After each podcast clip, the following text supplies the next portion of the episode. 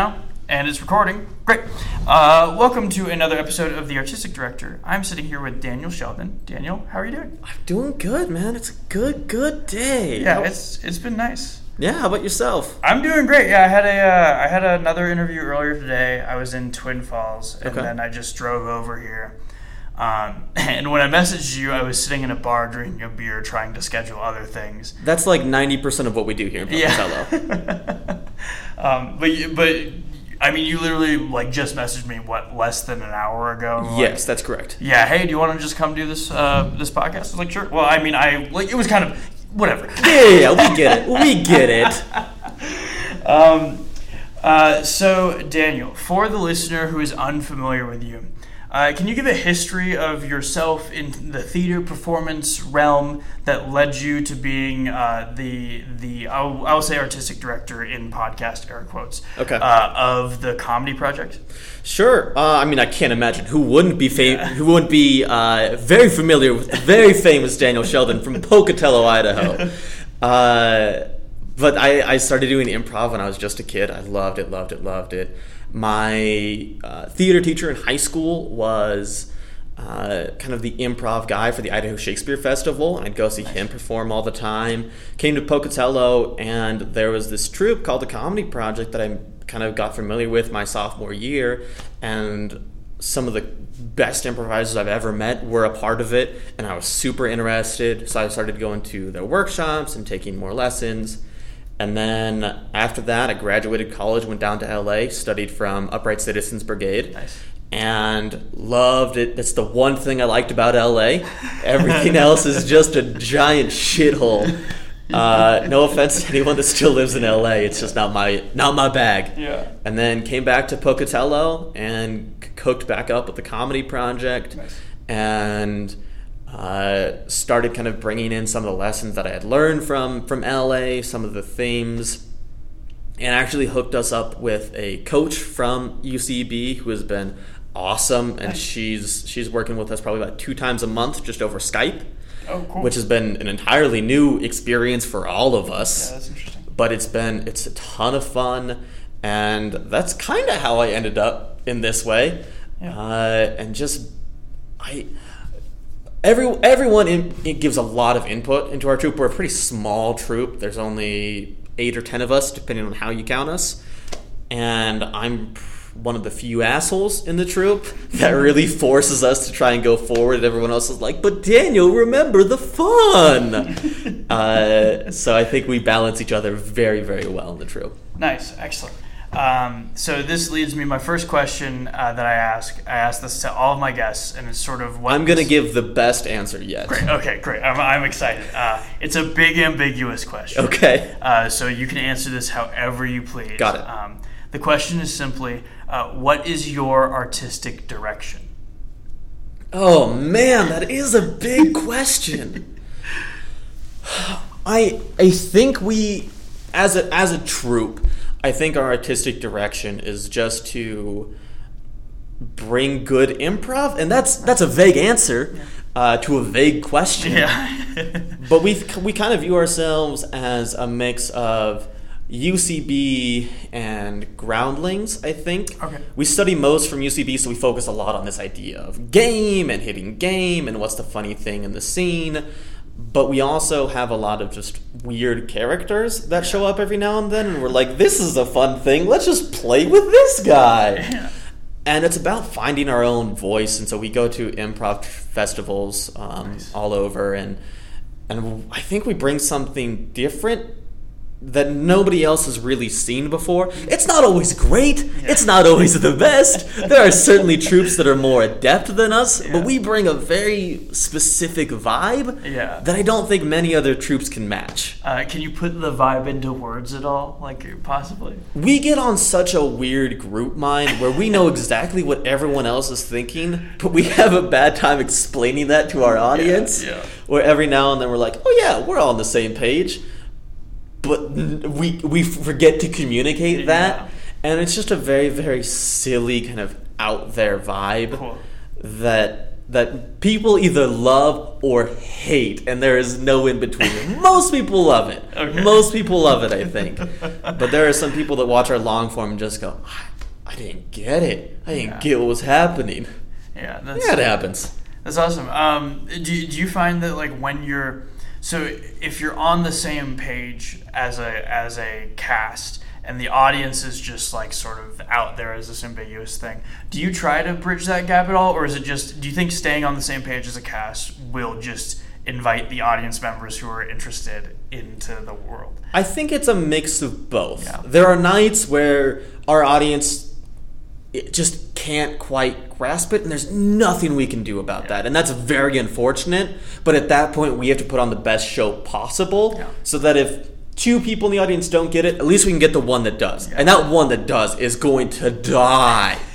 Uh, but there are certainly nights where we go, okay, let's let's communicate, let's be more obvious about what we're doing to our audience, and let's kind of open it up a little bit so that way they understand we still are on the same page. Because I don't think I hate improv that's about like outsmarting the audience. Yeah. Of like, we're just gonna be so clever and creative that no one's gonna see this coming. That's not funny. Yeah. The funny part in improv as an audience member is seeing, oh, okay, I can see the joke they're gonna do. Oh, and they get the joke, and now we, no, I Yeah. get it, I get Yeah, it. yeah. I'm so smart.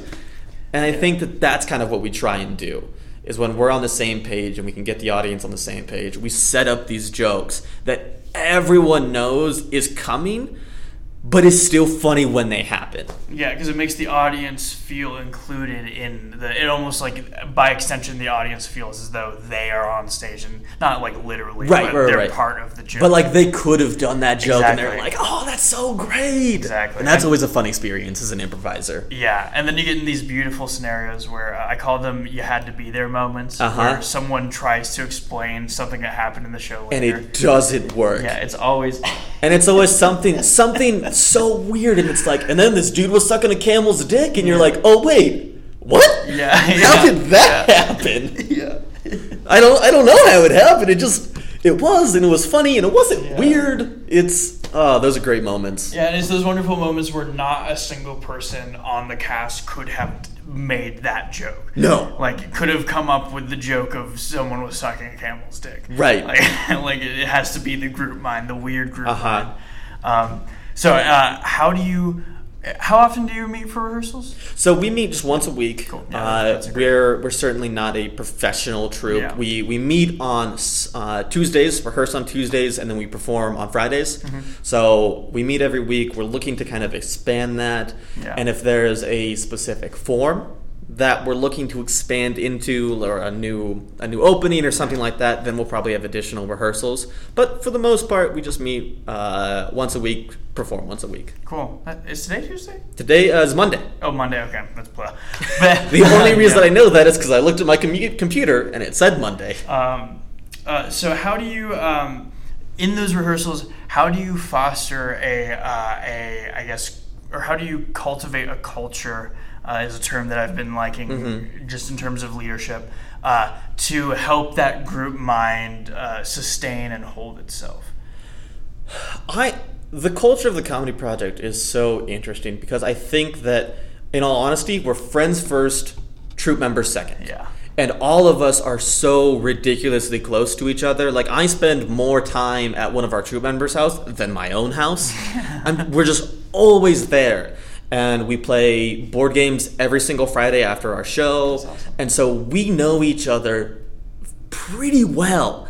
And I view these people as my family. And I think because of that, it leads to this idea of group mind because we're joking outside of rehearsal all the time and then we're not afraid to experiment. Yeah. And like any good family, we of course butt heads. There are times where I'm like, why is everyone an idiot? And then everyone goes, why is Daniel an idiot?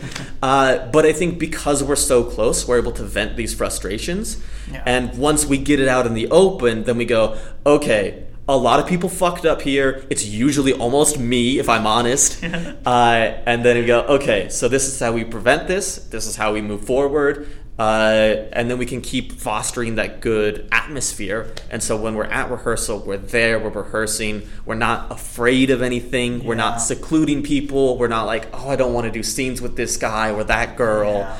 and it's just we're there to have fun, and we can also grow during these rehearsals, and that's a lot of excitement to me. But really, it's just we're so focused on supporting each other that group mind comes easy. Cool. That's so good to hear. I love hearing that. um, there's an interesting balance between like having close knit relationships and friendships in a troupe, and also like being professional Mm-hmm. and like sort of I guess divvying up administrative things. Sure. Um, do you where do you find that balance? Is that's another kind of ambiguous Mm-hmm. question, but uh, is there a is there a realm where you have to click into that sort of professional mode and like it's like okay we are friends, but like right now we need to like have some sort of leadership perspective. Um, Yeah, I think that that's a tough thing, and that's something that we kind of have kind of caught some friction about. I would say just trying to figure out that balance, and I think that's where a lot of artistic people find that friction is that we have we want to create and we want to do this beautiful thing, and no one really wants to do the paperwork. Yeah. uh, and and that's kind of where where we do falter a little bit. I'd say that we're friends like 85% of the time and then we sneak that 15% professionalism in we have like board meetings once a month where we just whack it out and just get everything we need to off the books of okay these are the files that are done we have uh, a shout out to our treasurer gabby who does who applies for all of our grants does all of our taxes without her i don't know how we would breathe uh, but she's wonderful, and so I think that we do have that time. Yeah. Uh, and it's the worst time.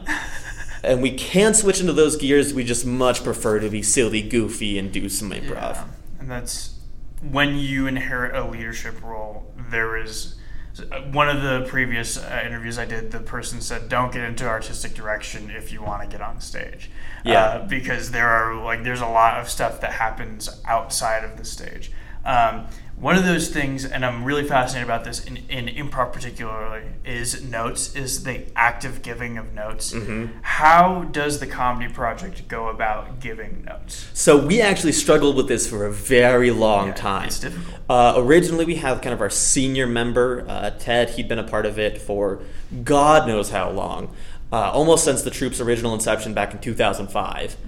And he was kind of the eldest, and so he was giving us most of the notes. And everyone kind of accepted that. When I came back, I tried to take that that role of like, okay, I came back from LA. These are things I feel pretty confident in giving notes, mm-hmm. but it created some friction because a lot of people were like, well, you may have been to LA, but you're not that much more you're like not that much of a better improviser than I am. So why are you giving me the notes? And so we eventually settled on hiring that coach from LA. and so yeah. that's kind of the main reason is she's able to give us notes uh, so that way we don't have to worry about it. And so every other week, so she'll critique us and then we'll self critique and kind of go, okay, these are the things that she told us to work on. These are the exercises we're going to run because of it. Yeah. And so that way, we really don't have to worry much about critiquing each other. It's our coach, Tony, uh, critiques us, and we critique ourselves. And I think that that's a very lucky position to be in For sure. because critiquing other people when you're on the same level is so horrendous and it never works out. Yeah. And we've experimented with the idea of someone kind of taking a coaching role within the troupe of I'm not going to perform, I'm just going to give notes. Uh, that hasn't come to fruition yet, but that might be something down the road. Yeah. But right now, we, I feel pretty good about our setup. Uh, we don't have to kind of be watching over each other. It's a lot of self focus and getting criticism from from our coach and just working with that. Yeah, that outside perspective is uh, it's interesting. I don't think you can fully flip into notes brain if you're in a show. I agree. I and so that outside perspective is crucial. An idea, and I'm curious to to hear what you think about this. An idea that I've encountered a few times is that if you're the artistic director of a troupe, uh, you shouldn't be performing with your cast. Uh, and I've heard an extension that sort of takes the uh, takes the pressure of never performing off of you, where every show should have a single director, an outside mm-hmm. voice, like you were mm-hmm. like you were mentioning. Do you think that would be an effective way to like saying like, okay, we're doing musical, uh, and Stacy is going to be the one that directs musicals because she knows what she's talking about in terms of story structure. She's a, she's good at musicals, but she's going to take a back seat to help us all, not be on stage and then give us notes. Do you think that's an effective way to say? I think that's a super effective Okay, way. yeah. Because I think that one of the things that especially new troupes struggle with is uh, this is a leadership position. This is a person that will give notes. This is the person that's in charge. And I think by assigning that, uh, like we have a a form called Choose Your Own Adventure, which is kind of based on like the children's books of Yep. old, and we we plan to have someone that is just there to watch and give notes, and that's all they do.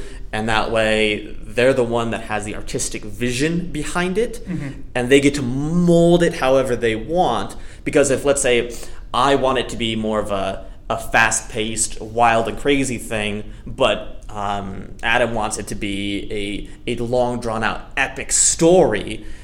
If we're on the same playing field, neither of those get accomplished, and instead we're just clashing heads rather than we can have uh, Thief come out and say, hey, this is how we'd like this run. This is how I want this run. Uh, I think that's very, very effective. Yeah. Um,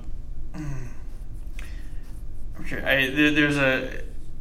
I have this question that I'm trying to form in my head. Okay, let's formulate it together. Yeah. Okay. So when you have those two opposing uh, opinions, someone has to be decisive. Yeah. Right. When you're on the same level, you can't be decisive. But if there's an outside person, I guess like with a okay, he- here it is. Here it is. Got it. Got it. Love it. Let's Um, go. Yeah. Um, with a small troupe, sometimes that outside person isn't viable. Right, That's right. what I'm trying to like integrate into this. Um, I, I guess. Do you think there's a balance between having that outside person who can still integrate themselves into the show, that's making those decisions, where it's like someone needs to be a decisive decider right now, Mm-hmm. Right. Uh, but then implements themselves into the show. Yeah, uh, I think for small troupes that is kind of a struggle, and I, we we go democratically. Mm-hmm. If uh, two thirds of us say X and one third says Y, we go with X. Yeah. And I think because of our group mind culture, we're able to go, okay, my idea wasn't accepted. Let's move on. Yeah. And I think that that's something that we've really worked towards. Um, so that helps to solve most of our issues. Uh, it's either we have an outside voice that says this is working or it's not, or and I think this is more common for us of okay, this is something that we are all of the six of us struggling with. Which do we go with? Yeah. Which do we focus Yeah. more on? Are we focusing more on the character building in these scenes, or are we focus more on the storytelling within these scenes? Okay, four say character, two say storytelling, then we're going to focus on character, and those are the exercises that we're going to run. Yeah. Like last week, um, we, for example, we we were talking, and I thought that we were still struggling with this idea of game, and we weren't quite hitting game. But everyone else thought that we needed to work more on character for our form, so we're working on character, and we're working on game another time. Mm-hmm. And so we're going to try and have more of a character-driven form Nice. because that's what other people want. Yep. And so that's kind of what we're going to focus on, and we're kind of going to build this adventure together, piece by piece. Yeah, that's and that, that's a super powerful thing, and that shows that you trust your team a lot. Oh, hundred percent. Yeah. I I trust these people every single second I'm on stage. That's- I know that if I if I flub up, if I space, someone's got my back. yeah, someone's swooping down to like have yeah, like lift you up. Yes. Because that's the whole point. Is like if everyone's lifting each other up, then you just go to this like these high heights that are awesome. Yeah, yeah, yeah, yeah. And I, I, I think that the the reason that this is successful for us is that we're never about making ourselves look funny. Yeah. Like we will never sell each, out, each other out for a joke. It just Yeah. doesn't happen. Yeah. We're all about okay. I have no idea what you're doing, but I'm gonna support the crap out of you until I do. there, there was a scene a couple weeks ago where, where we normally do premise based long form. Mm-hmm. Uh, so we'll get an idea and kind of riff on that. And this guy opened up with a scene, and I had no idea what the fuck he was doing.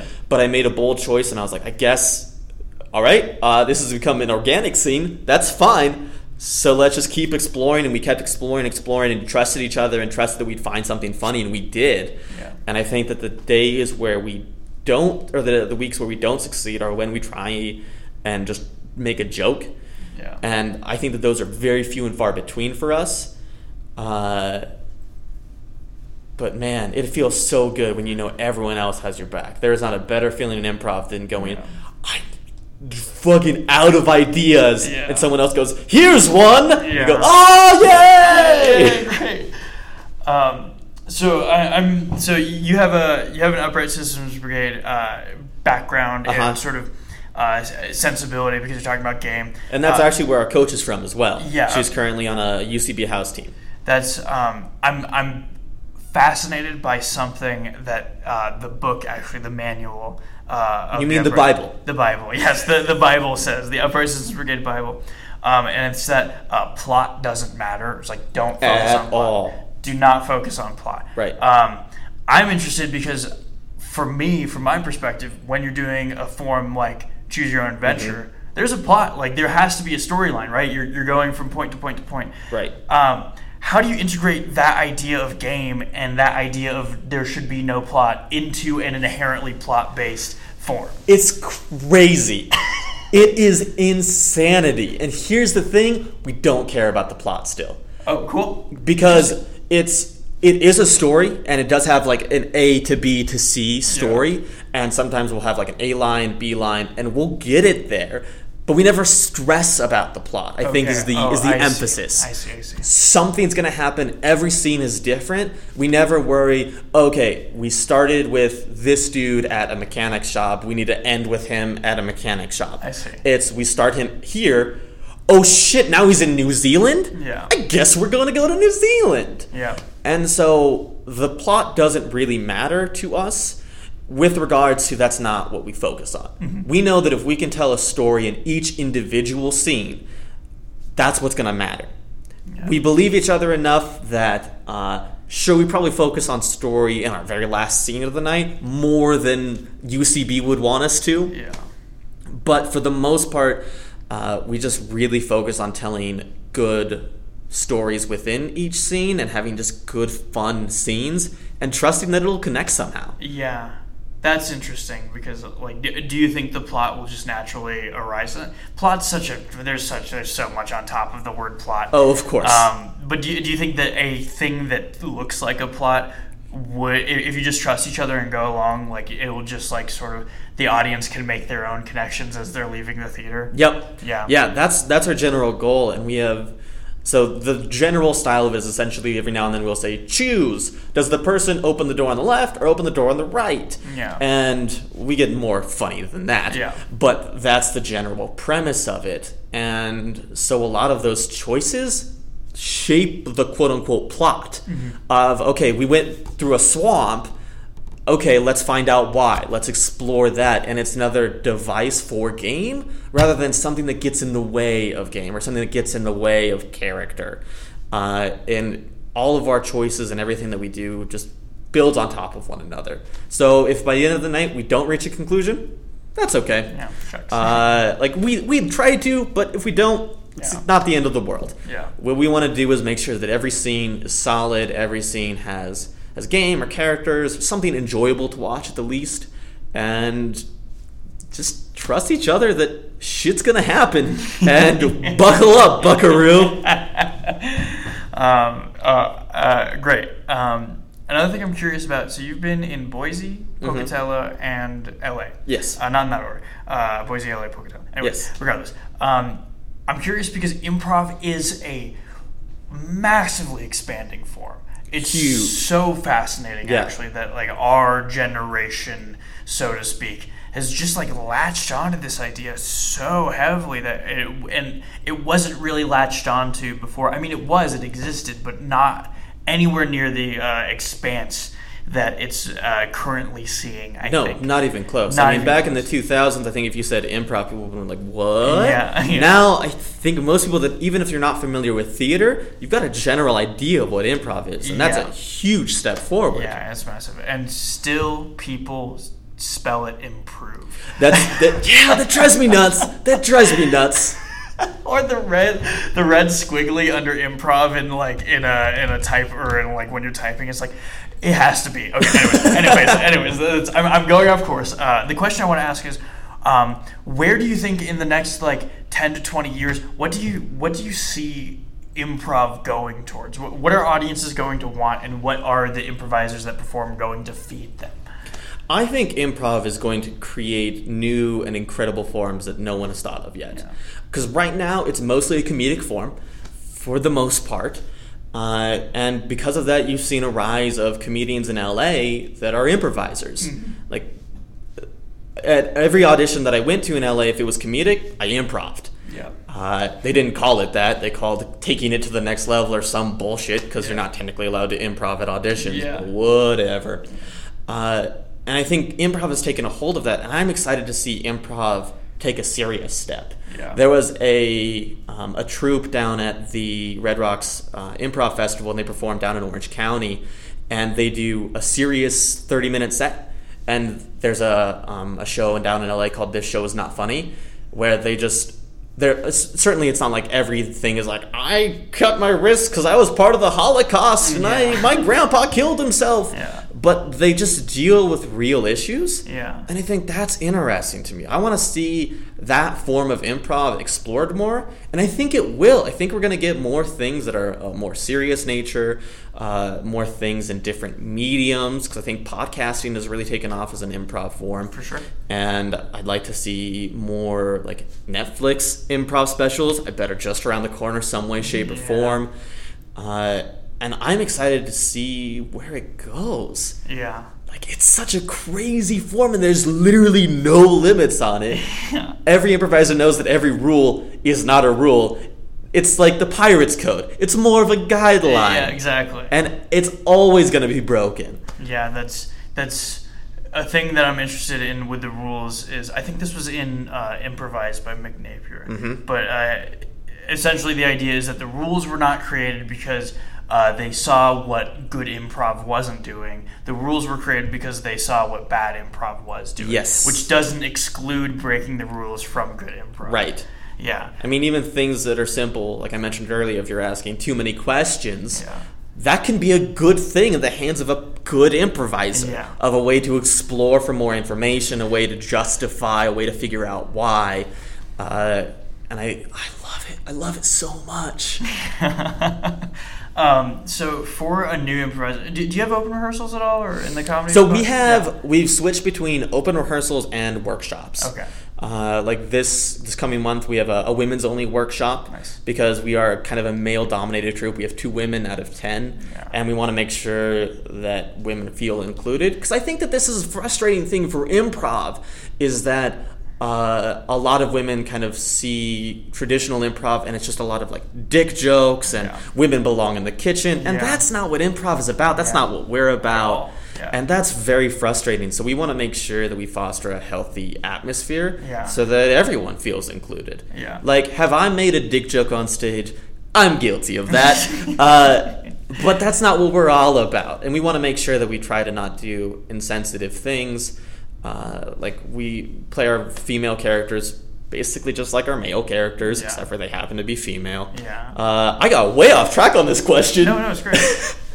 uh, but to answer your question, we we do have uh, workshops where people can come in. We used to have open rehearsals, but we couldn't get people to come consistently enough. So every time we'd have to kind of re-explain, okay, this is why we're doing this is a game. So now we kind of have uh, set workshops of like a 101 class, and then from there they can audition from for the troupe. Uh, and those are on like Sundays. It's super cheap. It's like a tw- uh, fifty dollar class for eight weeks, I think. Oh, nice. That's, So pretty affordable. We work with everybody. If you're like, I love improv more than life itself. I just, I'm totally broke. We'll work with that. Yeah. Because we really, we when it comes down to it, we just want to spread what we love. Because we think it's a fun form. We think that it, for me, and I'm not speaking for the troupe, but I imagine most people would agree. Uh, the reason why I do it is to bring smiles to people's faces. yeah, for sure. Like, life's fucking hard, guys. life's really fucking hard. Yeah. So if at the end of the week you're like, I had, I had the shittiest week possible at work, at least you can know you can come down to a comedy club for five bucks and have a laugh. Yeah, exactly. And remind yourself, okay, life isn't that serious. There is positives to it. And I think that that's a pretty cool skill to share with people. And that's For what sure. I love to share with people. For sure. I that's one of the reasons I do it too is because it's it's weird how that escape that people seek going to the theater can lead to discovery also like self-discovery Yes. and like personal growth also. Yeah. Which is fascinating. That's not the question I want to ask though. Um, uh, so for the I'm just curious for the newer improviser for someone who's like starting out just like maybe like taking one of the taking one of the workshops Uh huh. has done improv once or maybe not at all, but maybe done it once and like didn't really see growth. Sure. What are basic points of advice that you can give to the newer improviser? I think I think the most basic thing that I could give to anyone interested in improv is don't be afraid to fail. Yeah. Uh, because I I see people struggling with improv more often than not because they're afraid of big choices. and there are of course those people that make too big of choices and you're like, whoa, calm down, son, relax. But if if you go out on stage and you make a fool of yourself, that's fine. Like I make a fool of myself and I've been doing this thing for almost a decade. Yeah. And I still have scenes that just bomb.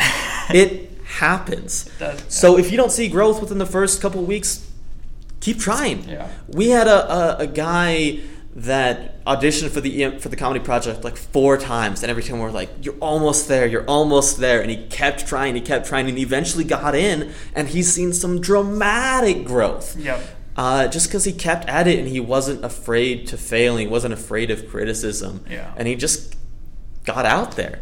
And the harder you have to work to get something, I believe at least the stronger your foundation is when you get when you get there. Oh, that I fully agree with that. Yeah, Yeah. because I've seen some people who like get you know on, on a team or like they get like some sort of artistic achievement really quickly, and then as they're going on, it's there might be a, a growth upwards, but there's not a growth outwards. Does that Right, does that yep. metaphor does that visual metaphor make sense? yeah, yeah, yeah. I got you.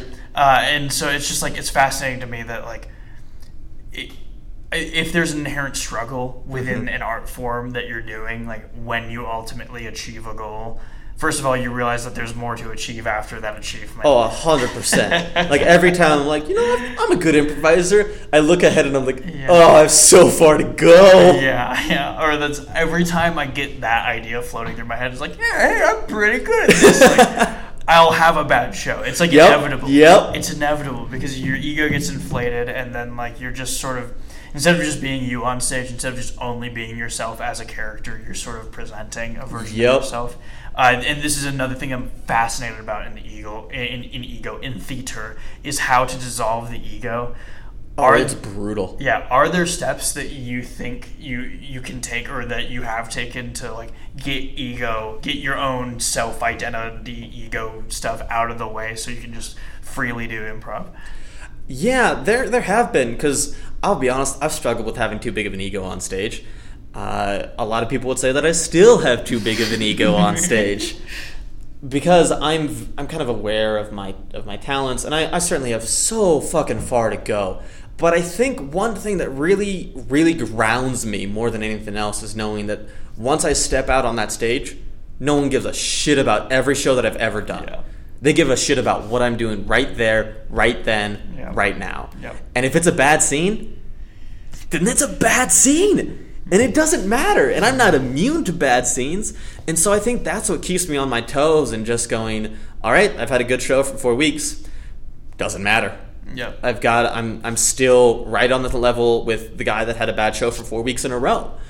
W- This coming week, we're the exact same improviser. We still got to support each other, trust each other, and build up from that. For sure. Because maybe the only reason that I had a good show the last four weeks is because everyone else supported me. Maybe it had nothing to do with me. Yeah. Uh, and so I think just going out on stage and just going, all right, every it's a brand new form, it's a brand new day, and nothing else matters except Yeah. for going out there and being open, being bold, and being supportive. Yeah, another guy, a guy that I really respect, has this great quote that I like, um, which is, uh, everything's important but nothing matters.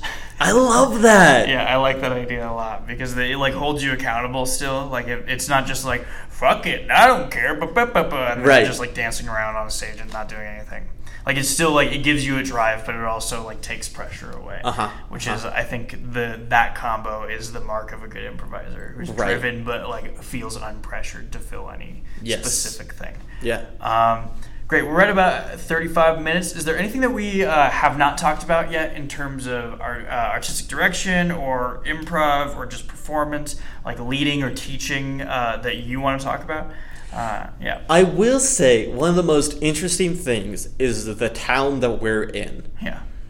So we're in the middle of bumfuck nowhere, Pocatello, Idaho, a town of about fifty thousand people. Uh, it has a university, and if it didn't have the university, it'd have about thirty thousand people at Yeah. it, maybe.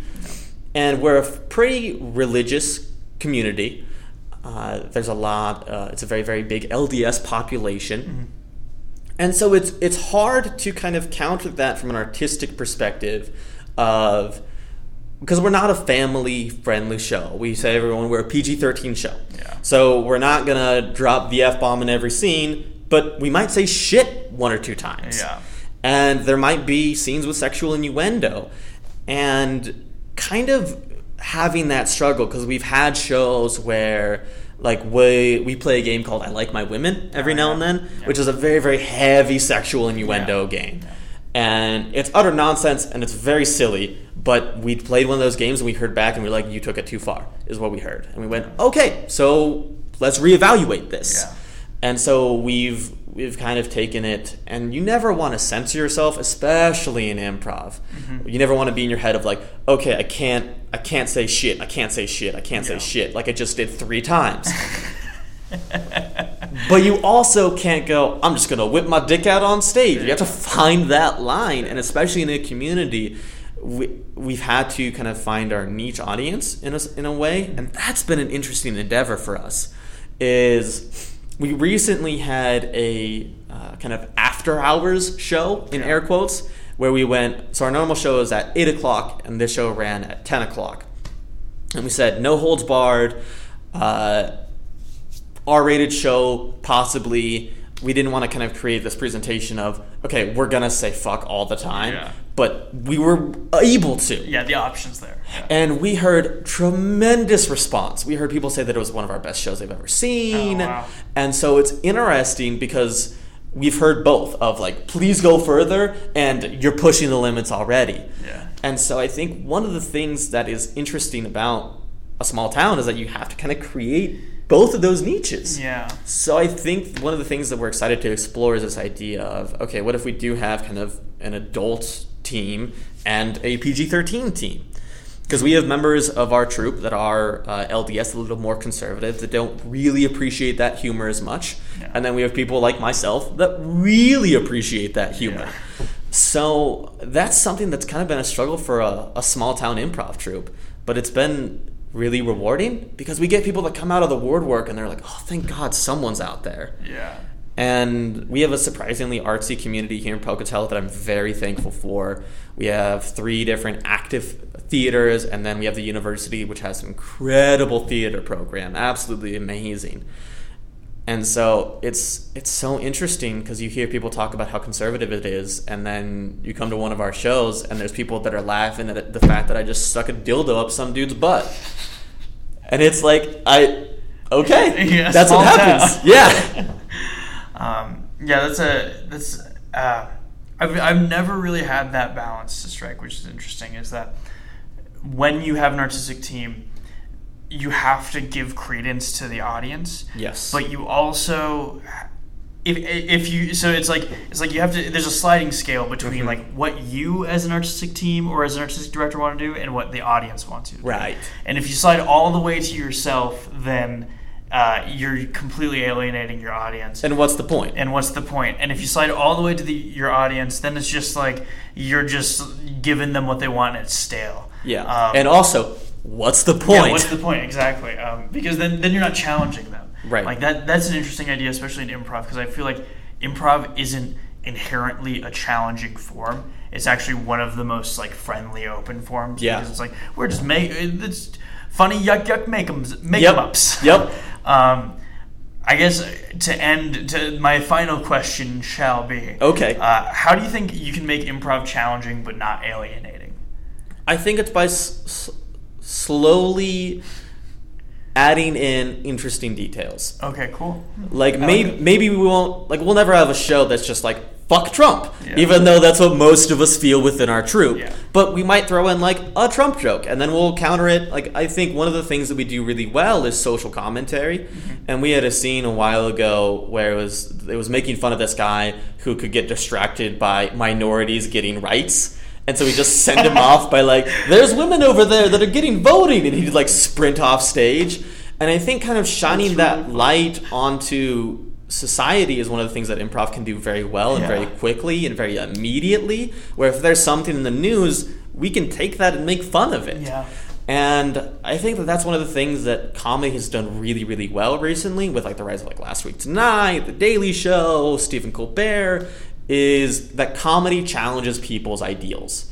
Comedy challenges, okay, um, I'm pro Trump, but why are they making this joke? It makes them think. Or maybe it's the other way. Maybe it's, okay, they made a joke about Hillary Clinton. Well, why? Yeah. Uh, and I think it just broadens people's ideals. And of course, there's going to be people that just shut off and go, well, this isn't funny. Yeah. And that's going to happen.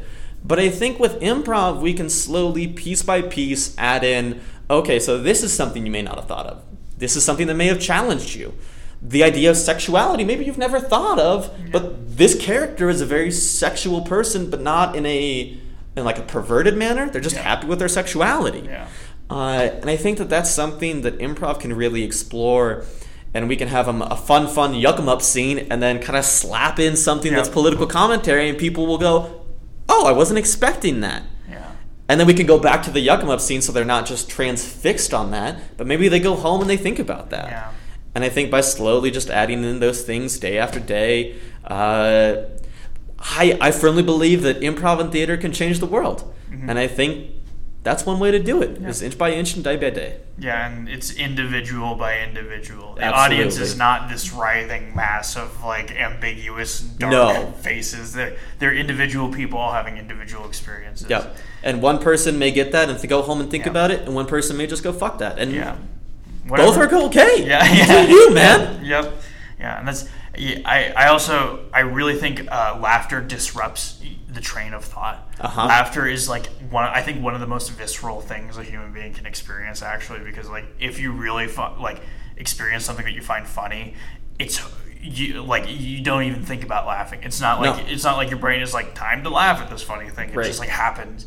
Um, and I think there's something about that that stops the train of thought Mm-hmm. and causes it to restart again. So when you present an idea like that in a funny fashion, it like it, yeah, it's, I don't think it's like people are gonna be like, well, everything I've thought is wrong. No, uh, no, no, no, not at all. But it might be like it might be like okay, at least I'm seeing a new perspective slightly now. And Yes. that's that's how I think that's how you really that's how theater changes the world because I agree. Yeah. I agree hundred percent that like performance and art changes the world even in the smallest of ways, but that is still changing the world. Yeah, I mean, I don't, I don't think that anybody. I'm not arrogant enough to think that somebody goes home and is like, "You're right. Yeah. I everything I've ever thought about about uh, being a conservative or being a liberal is wrong." Yeah. Like that. That doesn't happen. but maybe they go home and they go, "Yeah, I mean, I guess that dude really was just gay, and he didn't really want anything else. He was just gay, and that didn't really change his personality." Like maybe it's just something small like that. Yeah, yeah, for sure. Um, that is a great note to end on.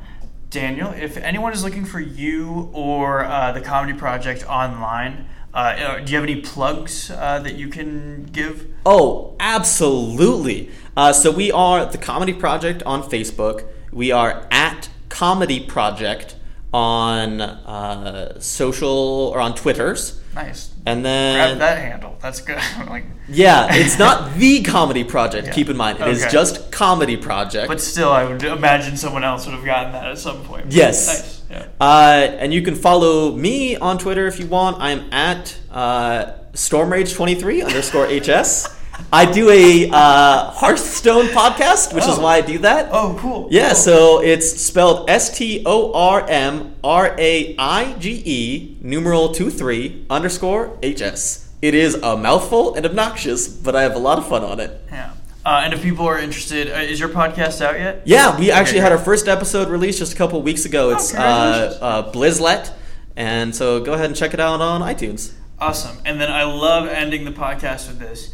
Can you give me one recommendation of anything at all? Like a book, a movie, uh, something to eat, a way of life, a quote, anything? Uh, check out My Brother, My Brother and Me. It's an advice show for the modern Nice. era. It's a podcast. Yeah, I love that And show. uh, the McElroy brothers give make me laugh hysterically every time. Their uh, other podcast, The Adventure Zone, has made me cry from their storytelling abilities. If you want good improv, silly, uh, silly stuff, and stuff that'll tug at your heartstrings, check out those two. Yeah, I'll add on top of that. Just like find anything Griffin McElroy is doing in his Oh my God, too. he's an amazing human being and too good for this world. Uh, Daniel, thank you so much for sitting down with me, especially on such short notice. Yeah, thank you so much for having me. It's been awesome. I, I will talk to anyone about uh, my craft, and it's, especially another improviser. Yeah, this is seriously, amazing. Seriously. Um, you can find this podcast uh, on Facebook and SoundCloud and iTunes. It is the artistic director with Jacob Alexander Ferd. And listener, thank you so much for listening, and I hope you have an excellent rest of your day. Yeah, me too.